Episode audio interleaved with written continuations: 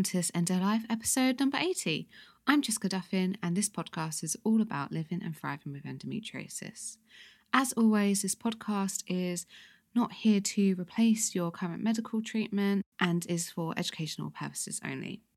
As always, I want to thank our first sponsor today, BeYou. These guys are the makers of the incredible period patches that I love and also a beautiful organic CBD range, menstrual cup, and chafing cream. And they really are one of the pioneers of natural and really quite revolutionary period care, in my opinion. I have seen these period patches change people's experience of their periods so dramatically and their experience of endometriosis so dramatically. And they are really one of the first things that I recommend to my clients if my clients are going through a flare up or it's taken a while for their symptoms to calm down and for us to implement changes. I still want to provide my clients with something that's going to provide relief, you know, in that current moment. And I always recommend BeYou period patches because I just believe in them so much and they have helped me so much and they're natural. And it's just when you are so commonly faced with all of these different drugs that can have side effects, um, they have their place, but sometimes you just want a more uh, side effect free option. So um, I absolutely love these patches. They've been helping me through a interstitial cystitis flare up that I've been going through recently. You can find out all about that on Instagram. um, and if you want to try the BeYou patches for yourself, you can just head to the link in my show notes or go straight to their website, which is beyouonline.co.uk. So that's B E Y O U online.co.uk. If you are in the US or in Canada, you can actually also order your BeYou patches from Cult Beauty and they will ship to the US or to Canada. So that's cultbeauty.co.uk. Let me know how you get on with them. I just wanted to give a shout out to my lovely new sponsors and fellow endo queens, Semaine. Semaine is a natural plant based supplement designed by twin sisters of endo, Catherine and Lauren. Uh, they've been on the show before. If you want to go back and have a listen, it is episode 61. The supplement is designed to reduce inflammation and pain signals during our period and taken over several months works to reduce cumulative inflammation, which is so common in people with endometriosis. Semaine is made up of nine natural ingredients which have been shown in studies to reduce pain and inflammation in people with endo or painful periods. Semaine even studied the effectiveness of their supplement and found that people who tried Semaine experienced a 90% reduction in bloating, 70% had reduced pelvic pain, and 50% felt less overwhelmed and anxious, which is crazy. I would, I'm so excited to receive my my bottle. Um, okay. If you want to try Semaine, they are currently offering 15% off with your first order and they deliver worldwide. The link is in my show notes, or you can just head to www.semainehealth.com. That's S E M A I N E. I would love to hear how you get on with them. So it's officially Endometriosis Awareness Month. And if you guys are interested in getting involved, I know there are worldwide marches going on just all over the place. In the UK, the marches are happening on the 28th of March uh, in London, Belfast, Leeds, and Glasgow. Um, so yeah, I usually go every year, but I'm not sure if I'm going to be able to attend this one. Um, but hopefully I will, and I'll let you guys know if I am. Um, and I imagine that there will be lots of meetups this month. I know that um, the groups who run, the leaders who run the endometriosis UK support groups often do more groups throughout this month. So definitely check out their website. And to honour Endometriosis Awareness Month, I am also um, offering some gifts and just, yeah, just a way of um, celebrating this month and raising awareness and supporting people to live well and thrive with endo. So if you haven't got my book yet, you've been struggling financially and yeah, just the book wasn't on your radar to buy, it is currently free. The digital copy is currently free. If you go to my Instagram and go to the link in my bio and just click on the link that says free book um, and download there, the link is not on my website. So just definitely go to my Instagram. Um, also, I noticed a couple of you aren't so because of GDPR, um, which is kind of like a data regulation thing. Um, legally I have to have a double opt in, which means when you sign up to get the free book, you will be emailed and asked to confirm that you subscribed for that. And once you click you confirm, then you'll get the book. It's just basically a way for um, us to legally prove that we're not spamming you, basically.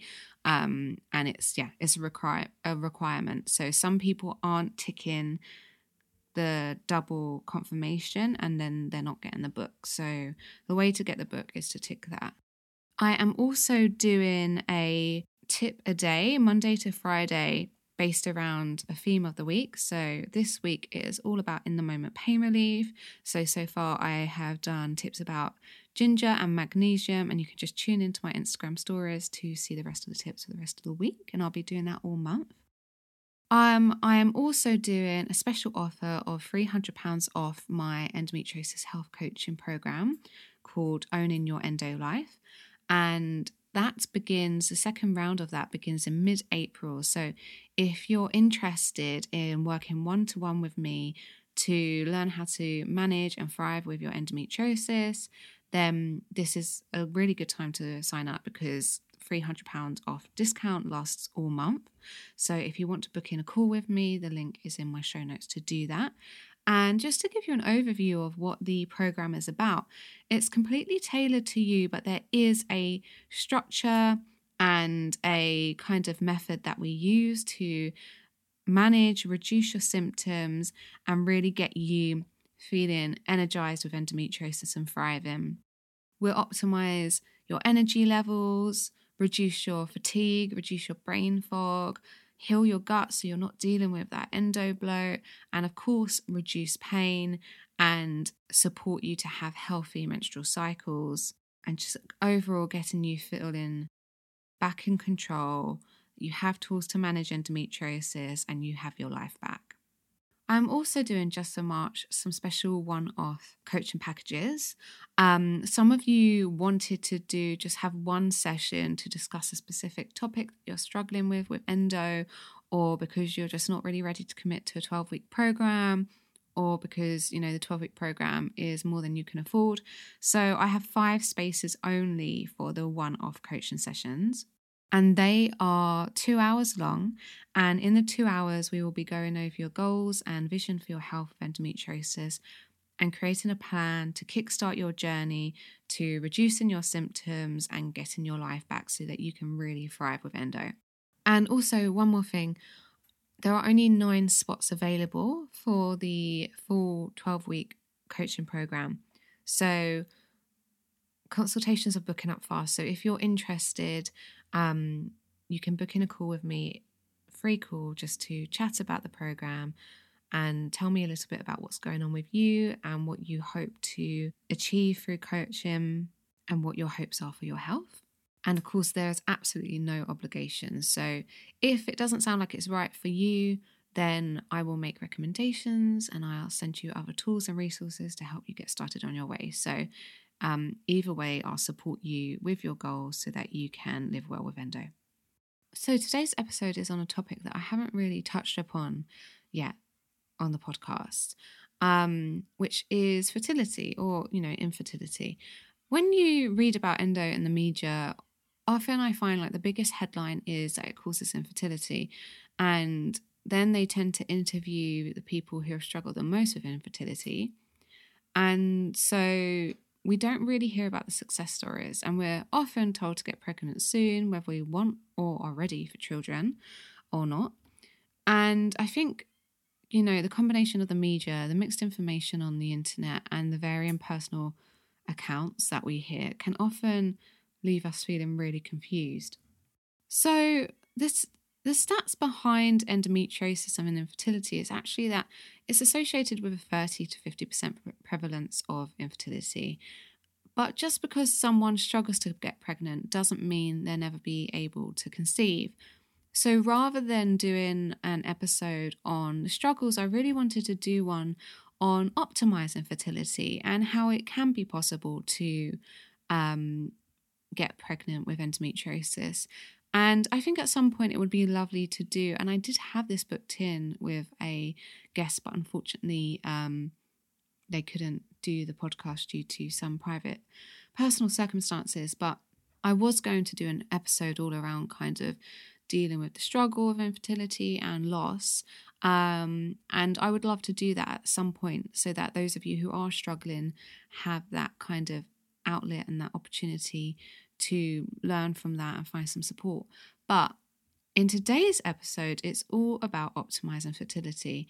And I'm talking to Stephanie Valakas. Stephanie is an accredited dietitian and nutritionist specializing in supporting couples to optimize their fertility and nourish their young families into childhood.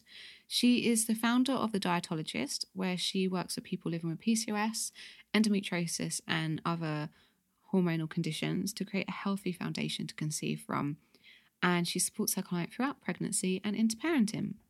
In this episode, we talk about Stephanie's own journey with endo, how and why endometriosis can affect fertility, because I think there's quite a lot of like confusion and just um, uncertainty around that the three core areas, the three core ways, rather, that she supports people with endometriosis to conceive and have healthy pregnancies, key nutrients and foods for fertility, nutrition for IVF, and how to get started with preparing for pregnancy, whether you hope to conceive soon or in five years' time.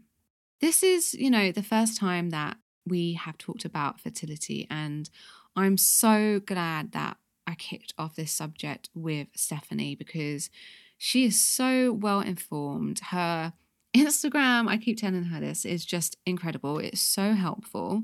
And um, she's just very clear on her approach to managing. And I think it's also going to be really refreshing to hear about her approach to managing um, and optimizing for fertility. So I really hope you enjoy it and I hope you get a lot out of the conversation we didn't get round to answering the questions that you guys sent in on Instagram. So on Wednesday, the 11th of March, Stephanie is going to be taking over my Instagram and she's going to be going through those questions and answering those to you guys in my stories. So keep an eye out for those. Um, and if you want to get in touch with Stephanie, she is at the underscore dietologist on Instagram. So here she is. Thank you so much for coming on the show. Um, I don't know, you know, how much you know about the show, but I always like to start with people's experience and journey, whether they've got endo or painful periods. And um, oddly enough, you were diagnosed with endometriosis recently. So, um, can you tell us a bit about, you know, yourself and your experience with endo, and what inspired you to work in fertility and nutrition? Yeah, so I was inspired to work in fertility and nutrition long before I knew I had endometriosis. Um, so, my passion for early life nutrition, which spans the first 1000 days of life from preconception, so kind of three to six months before um, a, a, child is conceived to say the child's second or third birthday, we know that diet and nutrition and other environmental factors play a critical role in the way our genes are expressed, programming our future generations for different disease risks. And I really thought this was ult- the ultimate form of preventative nutrition. And as I started to learn more and more, um, I was really interested in pediatrics at first, at children's nutrition, I started working that field and then I started seeing, you know, things not going quite right during pregnancies and thinking, oh, maybe it would be better if I helped pregnant women so that babies were babies and young children were healthier to get started with. And then I really fell in love with fertility and preconception health and nutrition. And it was really a set of three three papers published by the Lancet back in, I think it was 2018 when I really started. It's always been something that I've been passionate about, but 2018 was really the big turning point for me um, when these three papers were published. And it was basically saying, you know, this is the future of health and that all healthcare professionals should take preconception, health, and nutrition very, very seriously. And this is the future of not just one generation, but potentially two generations of women. And because women who conceive daughters, their the eggs of their daughter is going to start developing at around 20 weeks gestation. So it's like your grandchildren's DNA is actually growing inside you, which is crazy to think yeah. about. But so so powerful and so i thought you know what would be better than than helping people um at that point is to even go back earlier than that and yeah i think for me that's really fundamentally where the passion lied and i think it was reinforced by you know my experiences growing up i'm mediterranean background i'm a greek australian and um, seeing the Mediterranean diet and not really having much infertility in my family, but then really learning about how common infertility was in the greater community. And then, you know, people around me being diagnosed with endo and being diagnosed with PCOS and other conditions that could potentially affect fertility. And I thought, wow, you know, these are the questions they're going to come to me with in a few years' time when they want to start a family. And I'd really love to know these answers. And in terms of my own endo journey, I think for me, uh, it was actually really funny. I was having a chat to a really close friend of mine, um, and she said, "Steph, you you said you thought you had endometriosis about five years ago," and um, uh, she was right. I, I did, and I had totally forgotten that I that thought had even crossed my mind. Probably before I really understood what the condition was, as as well as I do now. Um, but yeah, I'd always suspected something was always quote unquote wrong with me.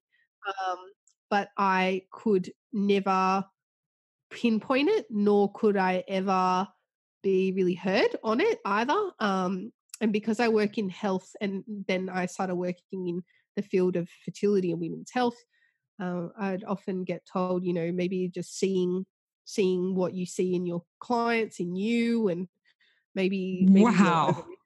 yeah yeah. Oh my god. Uh, no.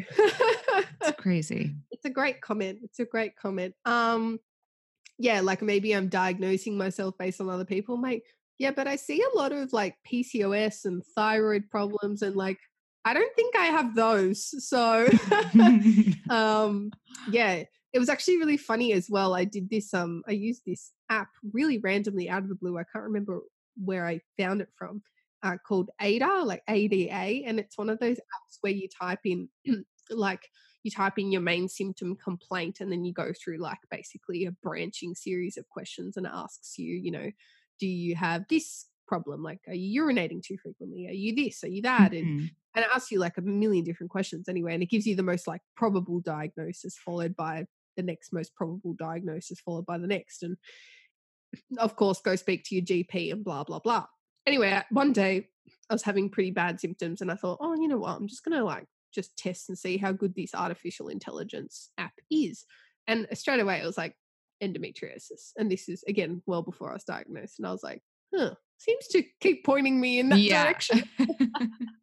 um, yeah, it was one day, it was one week in clinic actually seeing uh, woman after woman with endo that didn't have kind of the traditional and there obviously is no traditional symptoms but you know the the ways that sometimes it can be depicted is it's painful heavy periods and um, debilitating pain and um, you know unable to have a livelihood or you know really poor quality of life. And these these women i was seeing their quality of life had been affected but perhaps not to the degree that I was used to seeing women with endo and the media can sometimes paint yeah. as well with and I thought, wow, you know, this woman only had symptoms of fatigue and when they did a laparoscopy for fertility they found endo or this woman only had funny bowels and fatigue and a few other little things but you know has super light periods that go for 2 days and isn't in any pain at all um and she was diagnosed with endo. And I just went, wow, you know, I know this is such a diverse disease, but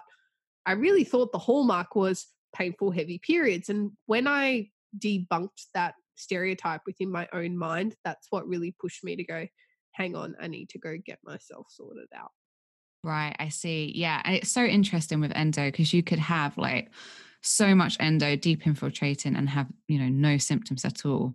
Um, and then just a little bit of endo and have all of the symptoms. So it it totally varies so much. So are your symptoms more kind of towards the fatigue and that kind of area? Yeah. Well, I've struggled a lot with fatigue related to different like issues. So I've had repetitive iron deficiency in the past, and that was due to um like too frequent bleeding on the oral contraceptive pill. And okay. um I've had more recently folate deficiencies, which are really unexplained. And yeah, like a few weird nutrient things going on that would make sense as to why I felt fatigued. And mm-hmm. but yeah, I definitely got diagnosed with IBS before I well, irritable bowel syndrome before I got diagnosed with endo. And um, I think for me, that kind of complicated the picture only because when during that diag whilst I got diagnosed with that, they found an ulcer in the part of my bowel, which was quite uncommon, but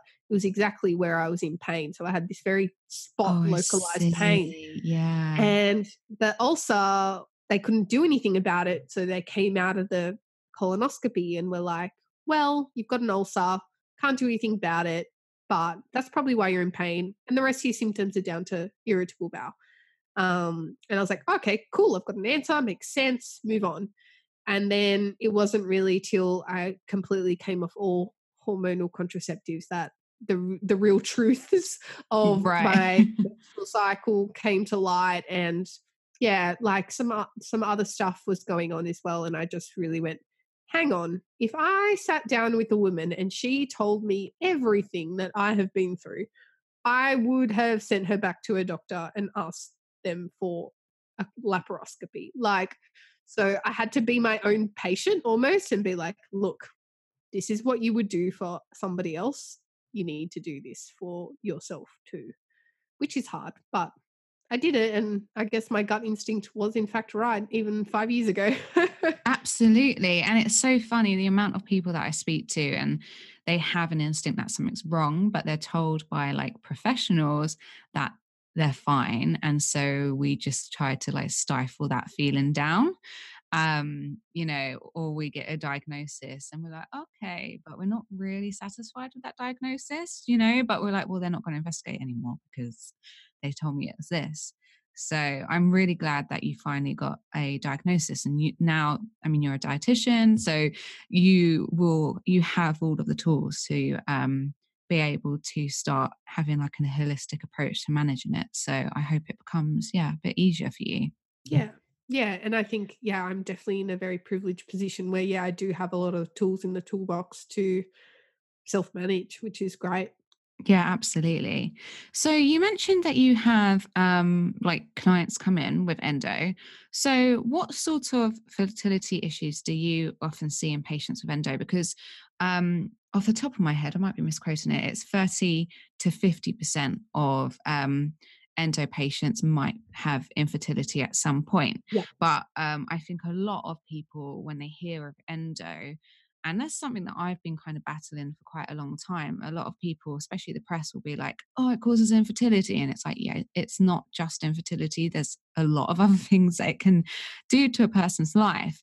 But um, I think there is like a lot of fear around infertility with endo and a lot of confusion about what kind of like why people have infertility and is it like you know is that it? They're infertile forever or can it be you know rectified? So i'd just love to hear what you see in the clinic and your kind of understanding of it. Yeah i think oh yeah like i have to preface with the fact that obviously i'm not a, a medical doctor so yeah my insights are pretty different to those of a medical specialist.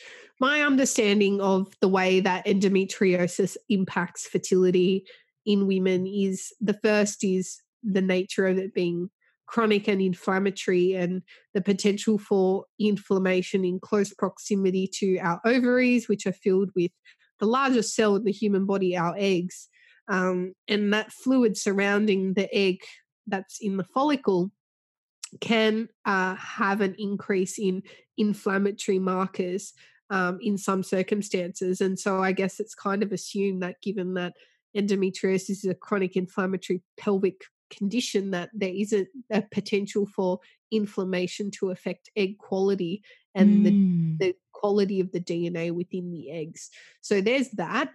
The second is more around structure and if the endometriosis has changed the anatomy or has created some kind of structural blockage. So, um, endometriosis in fallopian tubes.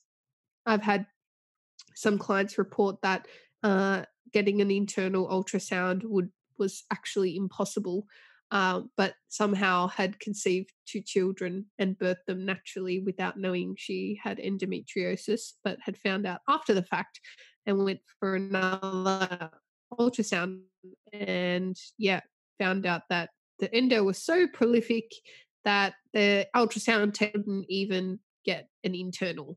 Um, wow. Which is significant. Yeah. um, yeah, so you just see like such like crazy. Obviously, you hear crazy stories all the time, but um, it doesn't mean it's the norm. But you, of course, there's structural issues. So if you've got you know quite progressed stage four or maybe even stage five endometriosis and anatomically, you know, bits aren't where they're meant to be, that could potentially affect um, the uh, the ability to conceive or carry a baby. Um, the other aspect is around like uh, is around hormones and being slightly progesterone resistant. So women with endometriosis tend to have a excess of estrogen and tend to struggle to respond well to progesterone. That's a gross generalization, but um, just generally speaking, uh, and endometriosis proliferates on estrogen. And so progesterone is really important to carry you through the early parts of pregnancy before the placenta then takes over. And so there there is, I guess, an idea that there might be a slightly higher risk of, say, early pregnancy loss in women with endometriosis. Um, but this, this all being said, like it all seems like doom and gloom, but the end at the end of the day, like women with endometriosis get can get pregnant, and most you know up to 50% will have no issues at all and it's really about uh, management and personal circumstances and so many other factors like like we can't ignore age as a factor and when you choose to start trying for a family you know obviously over the age of 35 we know that st- statistics are not really on our side so uh, when you compound that with endometriosis of course it's going to be additionally more challenging to start a family It doesn't mean impossible just means more difficult um, and the list goes on and on. You know, you can have endometriosis and something else. Like a lot of women have other kinds of autoimmune conditions or inflammatory conditions that are also playing a role. Like I see a lot of Hashimoto's thyroiditis, which is an autoimmune thyroid condition leading to low thyroid hormones. That can affect your cycle. Mm-hmm. And then from a nutrition angle, um, I see a lot of nutrient deficiencies in women with endometriosis, which can have a role to play when it comes to fertility. Yeah. So I see a, quite a lot of iron deficiency, uh, especially in those women with very, very heavy periods um, mm-hmm. or, you know, very frequent periods. I tend to find that women with endometriosis naturally have slightly shorter cycles. So they don't tend to go, you know, 30 to 35 days. They're more likely to be like 21 to 26 days or maximum 28 days and they t- their cycles tend to come a little bit sooner and when you really add that up there's probably an extra one to two periods per year than the average woman um, which is when it's heavy that's a significant additional blood loss to account for and so our iron needs are higher and you know more more than 20% of women struggle to even get the iron that they need when they don't have additional demand so adding that on top is quite significant um, and then b12 deficiencies i see especially in women who are um, going towards a more plant-based diet uh, vitamin D deficiencies, which is just common in the population in general.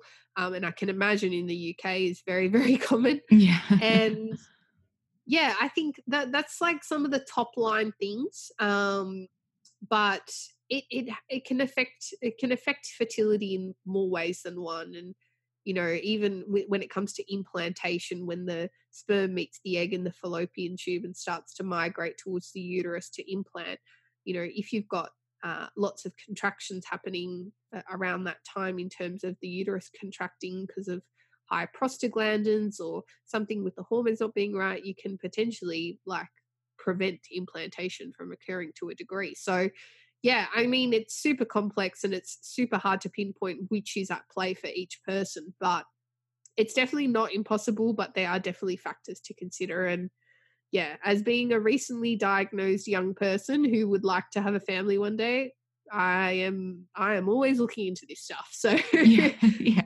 absolutely.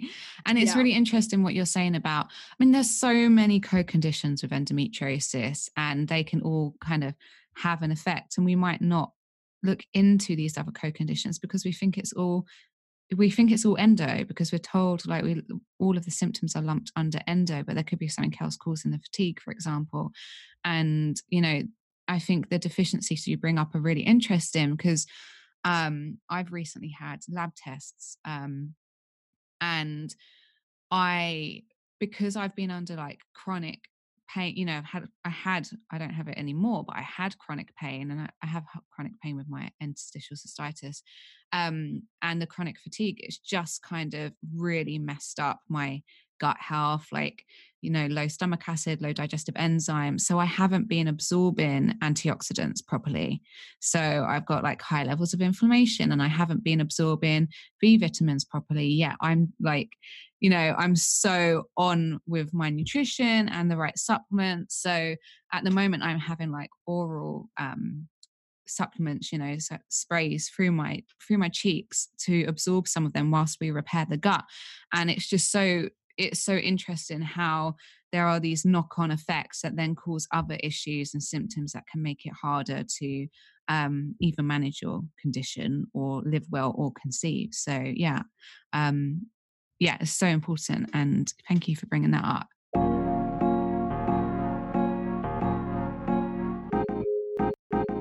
Just a reminder that this episode is sponsored by BeYou.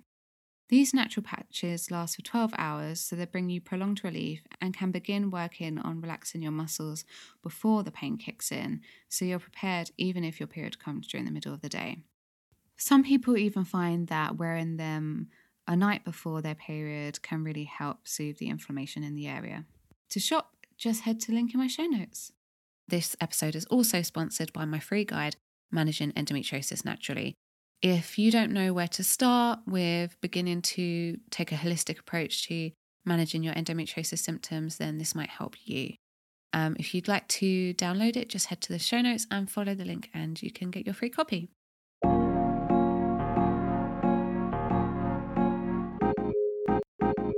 So, when you see you know these women in your clinic and they have the fertility issues what's your approach to managing this? Yeah so for me it's really about one we need kind of some objective information so we need to know you know what's what stage of endometriosis do you have? When was the last time you had a surgery? Or you know what's been the management plan up until this point? Um, I recommend all my clients to get quite uh, comprehensive preconception blood work done, and all those nutrients that I just mentioned are, are, covered in that, and some additional ones too. And screening the thyroid, screening for autoimmune thyroid conditions, screening for celiac disease. We know that these autoimmune conditions have higher incidence in women with endo, but even just in infertility in general. I mean, in Australia, one in 70 people have celiac disease, which is an autoimmune condition affecting the gut uh, as it reacts to the protein gluten in food. And we know that that is a cause of both male and female infertility, and yet we still don't screen or test for it properly. And I think it's really tough now as well because it's so trendy to be gluten free, especially for hormones and fertility. And unfortunately, that a lot of the tests that are done for celiac disease require quite a significant amount of gluten exposure to actually uh, be accurate. So you could be getting false negatives. I mean, I would hazard to say a lot of people don't eat four slices of bread day in and day out for six weeks of the year in a row before getting that test because you know if one slice of bread makes you feel bloated and awful, you probably aren't going to try and get four slices of bread in day in day out for six weeks. So it's a really tricky one because we do need to have this information, but we actually need the test to be done in the right conditions. And so I think a lot of education is very much so lacking in that space. And because women with endo do have a higher risk of this condition, I think there definitely needs to be more education. And before women go and start cutting out gluten and dairy and soy or whatever else you want to try and experiment with. Um, number one, get tested for celiac disease. And number two, just be really mindful of any nutrients that you are going to be also eliminating from your diet as a result of these food restrictions. Um, and so, yeah, for some women, I even send them a request for them to go and get a bone mineral density scan done, which actually looks at how much of the mineral in their bone there is. And often, wow, I'm really surprised to show to see that you know women as young as in their mid to late 20s are on their way to osteoporosis because of either vitamin D deficiencies, uh, un- untreated or unknown about, or calcium inadequacy in the diet.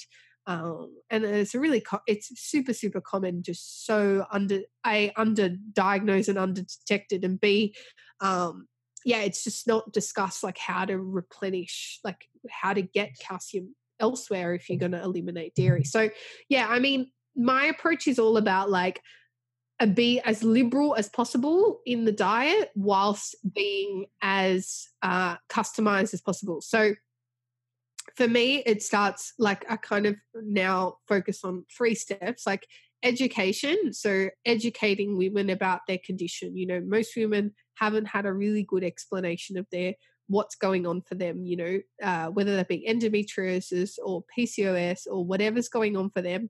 Most of them don't have a good, thorough physiological understanding of what's going on in their body. Yeah. And then I also educate them about how nutrition may play a role in in helping with that particular condition. Uh, and then I talk I talk a lot about obviously different types of foods and the amounts of foods and all that specific nitty gritty stuff. Uh, but then it's really about empowerment and actually giving them the skills to translate this newfound knowledge into actions. And that's really where the third part comes in, which is enhancing their their lifestyle and enhancing their ability to conceive or enhancing the the their quality of life because now they don't have pain on one week of every month of the of the you know of the rest of their reproductive life that one week is now regained because they're no longer in um, significant pain. And even that like even for women not trying to conceive with endo like that's such a huge success uh, absolutely uh, yeah. Uh, you know even like i uh, like such a huge huge huge win and I think I just think, wow, you know, the things that women can do if they had one more, even if they just had one more week, and not to say it's all concentrated one week, but like even just say that, like even if we said gave women five days of every month for the rest of their reproductive life back to be more productive days, more well days, less, you know, medications that they needed, like that's for me huge. Um, and they know how to manage it for the rest of their lives. So I mean, there's a combination of strategies with diet and supplementation and eliminating things and reintroducing things. And there's definitely times and places for that. But as a general thing, I really try and focus on abundance rather than restriction because I find that's really where the the transformation happens is when we we focus on what we can have rather than what we can't. Yeah, yeah, completely agree. And would your approach to fertility with endo change if someone was going through IVF? Yeah. So with IVF specifically, it really depends what part of their journey they're on. And there's so many ways to do IVF now. It's not just here, pull the eggs out, here, get you know, husband, partner, donor sperm, insert into egg, put back into uterus. Now there's donor eggs. Now there's surrogates. Now there's um, reciprocal IVF. Now there's donor embryos, donor sperm, donor eggs. There's so many ways. And it really depends when the couple is coming to me. So if a couple is already coming to me and they've already got a embryo ready in the freezer and they're coming to me pre transfer, the medications will often do most of the work of their their quote unquote cycle, uh, their medicated cycle. And then, really, what we're focusing on is implantation. So, the embryo implanting into the uterine wall and snuggling in and staying in there for, for hopefully the next kind of nine to 10 months. Um, so yeah i mean obviously then we focus on on implantation and early pregnancy and building nutrition stores for potentially a bit of a rocky first trimester with nausea and poor intake or you know if they're at the beginning of their journey they're about to go for egg retrieval sperm sperm um, retrievals and all that kind of stuff then i'd be focusing a lot on egg and sperm quality um, and customizing different supplements and diets to that particular couple and what they need.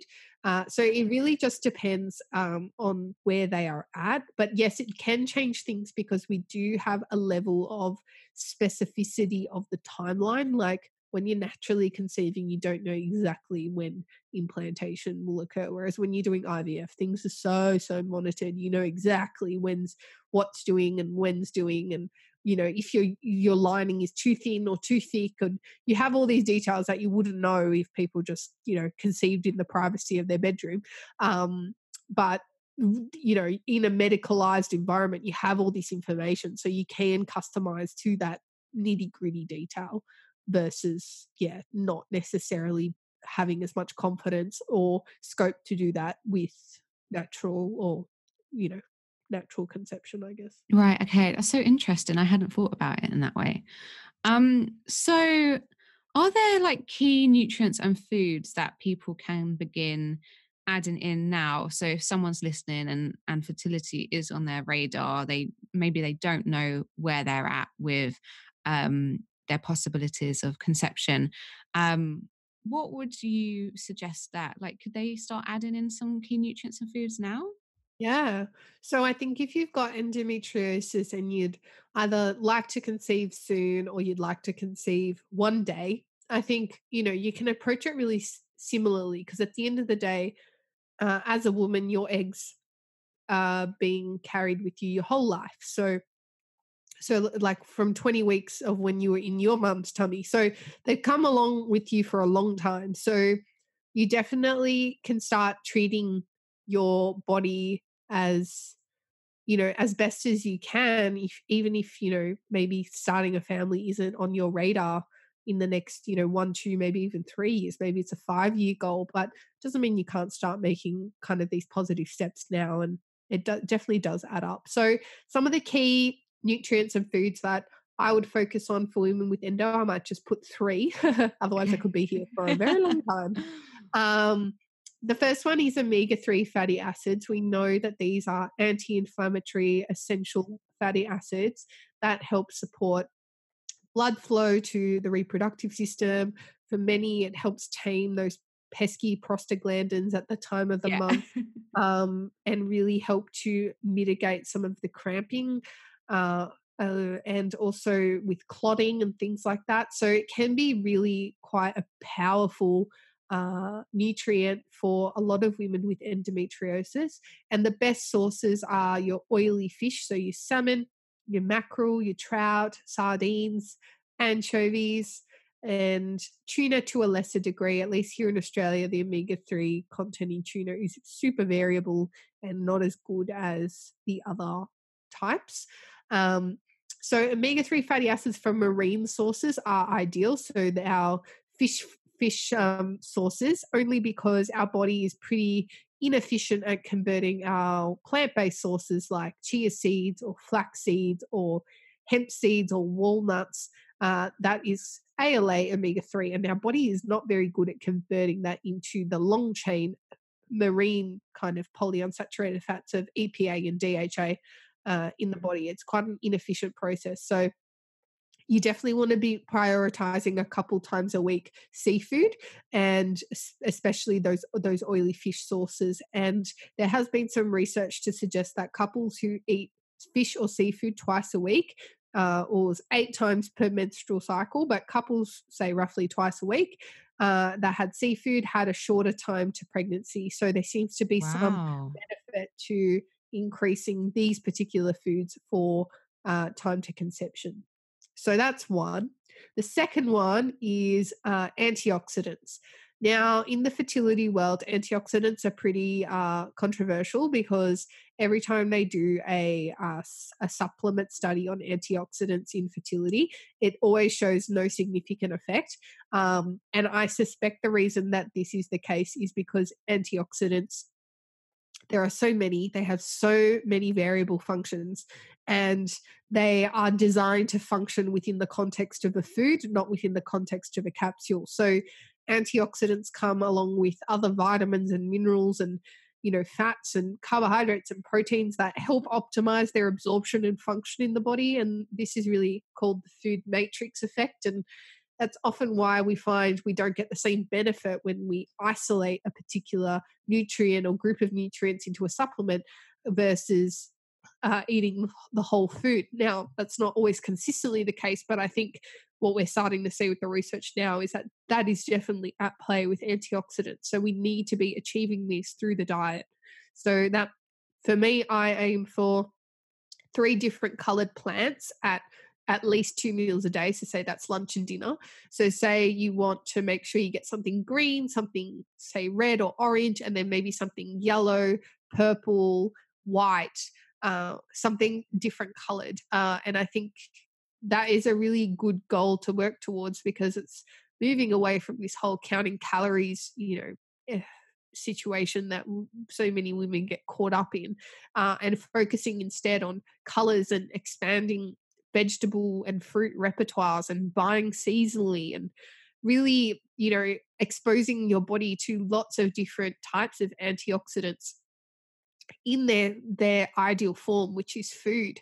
And I think as well, sometimes we forget about herbs and spices, both dried and fresh, and how potent they are in antioxidants, which can really help from an inflammatory perspective and an anti-proliferative um, aspect as well of endometriosis uh, cells. So I think you know I, there's definitely no there's no harm in increasing the color and variety of fruits and vegetables in your diet. I think it's a pretty low risk thing to do. uh, and it, having more herbs and spices in your life is only going to make things taste better. So I think it's a really simple, effective, uh, and low risk uh, strategy for people to use, whether they've got endo just looking to better self manage or uh, trying to conceive. I think it's a really nice one.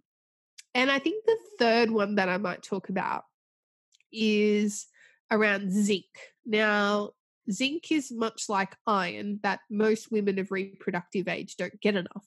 And it's found in similar sources to our iron rich foods, so like red meat, but especially shellfish and seafood, zinc is rich in, and our legumes and beans, nuts and seeds some grains, at least here in Australia, have zinc added into them, like breakfast cereals and things like that. So, zinc is found in a few different places, but most mm. women don't get enough. And we're starting to understand that zinc is quite important for the early stages of embryo maturation. And in fact, there's this super, super cool study, which I probably talk about way too much, but that's okay. I'm a big science nerd, so it's fine. Um, but they actually showed that when a sperm meets an egg, that this like release of zinc firework occurs um, wow. at that time of fertilization. And so I think what research is starting to point to is that we have totally underestimated the role of this nutrient in preconception and fertility and yeah it's definitely something that i do screen for and um, is is tends to be low in in quite a lot of women and if you just take a folate tablet and nothing else in your preconception period you could be missing out on you know nutrients like zinc or omega-3 or uh, iodine or choline and i mean there's so many different nutrients we could talk about in preconception but um yeah i mean I think zinc is a really, really cool one and is one that I think is universally across the board as women we could definitely be doing better in. Yeah, absolutely. Okay, so would this change for people who have endo and are pregnant um and they want to like continue to support their diet so that they can have a healthy pregnancy? Yep. Uh no, not really. There's only a few things that I really like change or get people to stop once they're pregnant. Um, it's generally related to specific uh, kinds of supplements that we might have been using in as a short term strategy from an IVF, especially perspective.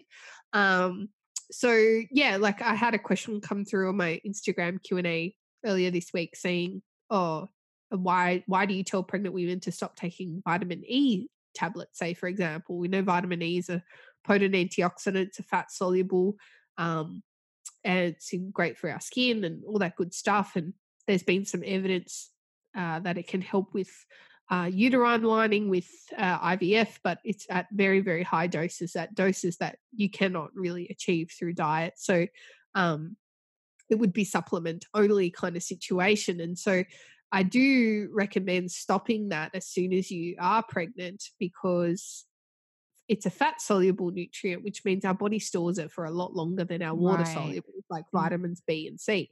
And so, A, vitamins A, D, E, and K can all be stored for a really long time uh, if you have high levels for too long. And that can be toxic to not only you, but especially, say, vitamin A, especially for your baby as well. So you definitely want to be very, very mindful of eh, of what you're taking and what it contains, especially if you're not taking something that's uh, like pregnancy friendly or doesn't state that it's pregnancy friendly. Vitamin A you'll find in like heaps of different um, products, especially uh, like fish oils, tend to be quite um, can can creep up in vitamin A. So you definitely want to be very very mindful of what you're what you're selecting when you are pregnant or you're about to be pregnant.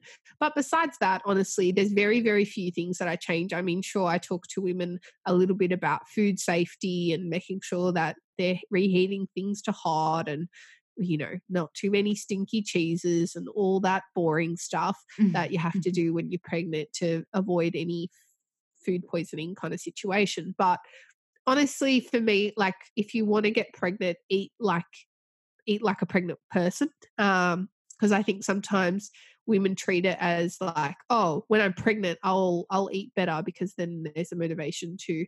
Um, but then they realize 12 weeks of their pregnancy, if not more, is riddled with awful nausea, and they can't keep anything besides, you know, a cracker or pasta or a piece of toast down, which is fine. But they really envisaged envisaged it to be a time of, you know, eating salads and having, you know, very nice, healthy, balanced meals. Uh, but that's not their reality. And sometimes I get a lot of women actually panicking about this and like, oh my God, I'm not nourishing my baby. Like, I can't keep anything but a rice cracker down. This surely can't be good. Um, but for those women that I see, you know, in months leading up to conception, I always I can be so confident and reassure them, you know, hey, it's all good. This is why we did the work that we did before this point. You know, your body can help stockpile these things for when there are, you know, times where you're not getting 100% of what you need and that's okay and normal. Um you know trust the fact that you did some of the good hard work before um, so yeah besides that i mean really very very few tweaks few supplement things need to be pulled off but the rest is pretty safe uh, and and recommended and there's probably a few increases as well that need to occur like your iron demand does really pick up in second and third trimester so really keeping on top of that uh, monitoring and you know either supplementing appropriately um, with with under the guidance of your doctor, of course, as well. So yeah, I think you know very very limited changes that I would make in pregnancy. Yeah, okay, that's so helpful. Thank you so much. So, my final question um, we've got some listener questions, but we might not have time for that. So, um, we can cross that bridge when we get there. But my final question I'm wondering if you've already answered it, but let me know because you might have other kind of areas that you would like people to focus on. So, what key areas do you suggest like listeners begin focusing on to get started with this journey? Yeah, I think if you've you know you have endometriosis or you think you might have it and you're thinking of conceiving either sometime soon or you know you'd like to one day i think you know either of those categories um i think you know take yourself off to your doctor have a conversation get some blood work done and you know come to terms with where you're at because you know if you want to conceive next month and you have a severe nutrient deficiency it doesn't you know just correct itself overnight. So you know if you need time to to you know repair and rebuild and restore especially if you've been through lots of traumatic surgeries which i know so many women with endo heartbreakingly go through so many surgeries and so many procedures um you know that's that's a lot of trauma for a body and of course nutrient depletion will occur. It's just like pregnancy pregnancy is a time of nutrient depletion um and so i think you know the more heads up you get of where you're at nutritionally, where you're at, you know, physically and mentally as well, uh, to try and conceive is the earlier the better. And I mean, I um, unfortunately a lot of people come to me like three weeks before they go for IVF, or you know, right. like like in a short amount of time, expecting that whatever happens in the next three weeks is really going to count, but three months is really at a minimum what it takes to improve egg quality, improve sperm quality of your partner, you know, um, address any nutrient deficiencies if it's not too severe. And even then, when it's quite severe, three months sometimes isn't enough time uh, to really get it where it needs to be unless you're going through like really IV infusions and things like that. So,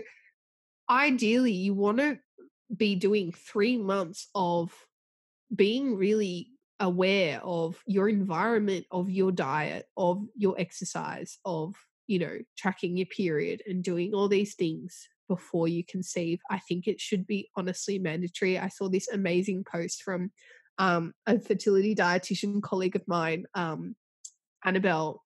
Her her Instagram's Wellspring Nutrition, and she uh, posted this uh, awesome little infographic, and she was like, um, time spent planning your wedding, probably, you know, six months or a year or even two years, time spent planning for a baby, you know, question mark. Like, like it should at least be good point. Three, and four, yeah. three to four months of, you know, thinking about it, planning, making changes and actioning things to really enhance you know your baby's first home and it's really its first nursery is your uterus so um you know there's there's so there's so much more research coming out in this space and i'm so passionate about um, the health of parents as well before conceiving because it's not only about conceiving and conceiving uh, a healthy baby and having a healthy pregnancy but it's also the the behaviors that you're then going to model for your child growing up and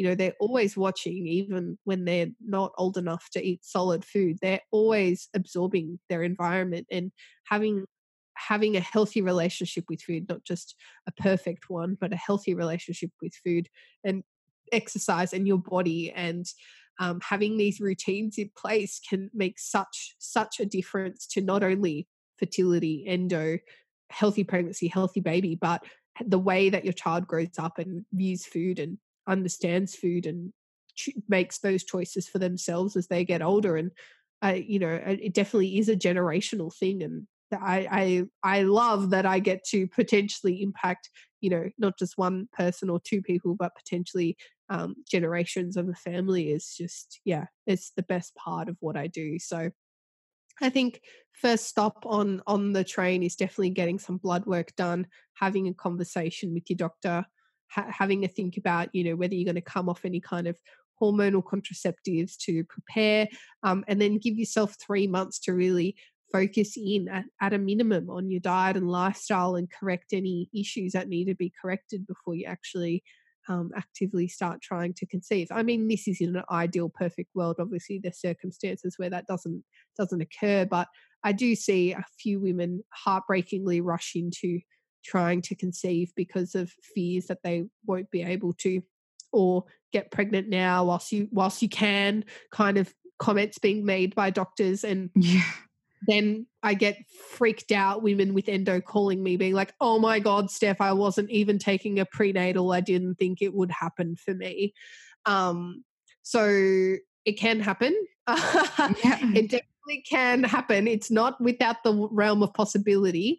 Uh, endo does not equal infertile. So um, I think that's a big misconception. And Uh-huh. you do prepare as I would expect anybody to from a physical standpoint and a diet standpoint for at least, yeah, three months ideally. And that's really why I designed the my new nutrition coaching program is really to be that three months with a couple to help them boost that egg and sperm quality together and and yeah hopefully conceive a healthy happy baby It sounds fascinating. So, if people wanted to like find out more about the program that you have, or they wanted to um, find you on online, and I highly recommend everyone follows you on Instagram because I find your Instagram fascinating. Um, then where can they find you? When where can they find out more? yeah oh thank you so much that was so kind um so you can find me on my website thedietologist.com.au and on instagram at the underscore dietologist. And yeah i just launched a new podcast as well which is really exciting called fertility friendly food. Um, and you can search that on facebook as well and join my group which is full of about 400 women from around the world who are all trying to conceive and improve their diet. So you're definitely not alone. And uh, yeah you can definitely find lots of support um, on online and also offline and um, having a chat with me and seeing if we can we can work on a bit of a plan together to see if we can optimize your diet for fertility and conception Perfect. Thank you so much. It's been amazing to have you on. I have some listener questions, but I know we're out of time. So maybe you and I can chat, like, you know, over email and perhaps we can do like an Instagram live where I ask you these questions and yeah, and people can kind of engage in real time or something like that. yeah that sounds fantastic i'd love to do that Okay, amazing. Well, thank you so much for coming on. Um, I'm looking forward to seeing, yeah, just what else you do and just following you on Instagram. I'm I I don't want to have children myself, but I just find it really interesting to learn about it. So um yeah, thank you for all that you're doing. I'm sure that um the listeners are just gonna love this episode. So thank you so much. And yeah, I hope that you have a lovely evening. thanks so much jessica thanks for having me Take care. Bye. bye So that's it. Thank you so much for listening. If you want to find out more about what I do or read more on endometriosis and living well with it, um, you can head to my Instagram page, which is this underscore endolife. Um, you can head to my website, which is www.thisendolife.com. And you can also get um, a free guide to managing endometriosis naturally on my website. Um, I've put the link in my show notes. It's a beginner's guide to getting started on all of the areas that I um, have worked on to help reduce my endometriosis symptoms and pain and live well with endometriosis. As always, if you like this show, please rate, review, and or subscribe. It really, truly does help others to hear the podcast and hopefully will help them to live better with endometriosis. This episode was produced by The Pod Farm. Whether you're an established podcaster or just getting started, visit thepodfarm.com to see how they can help you go from an idea to a finished show that's ready to be heard by the world.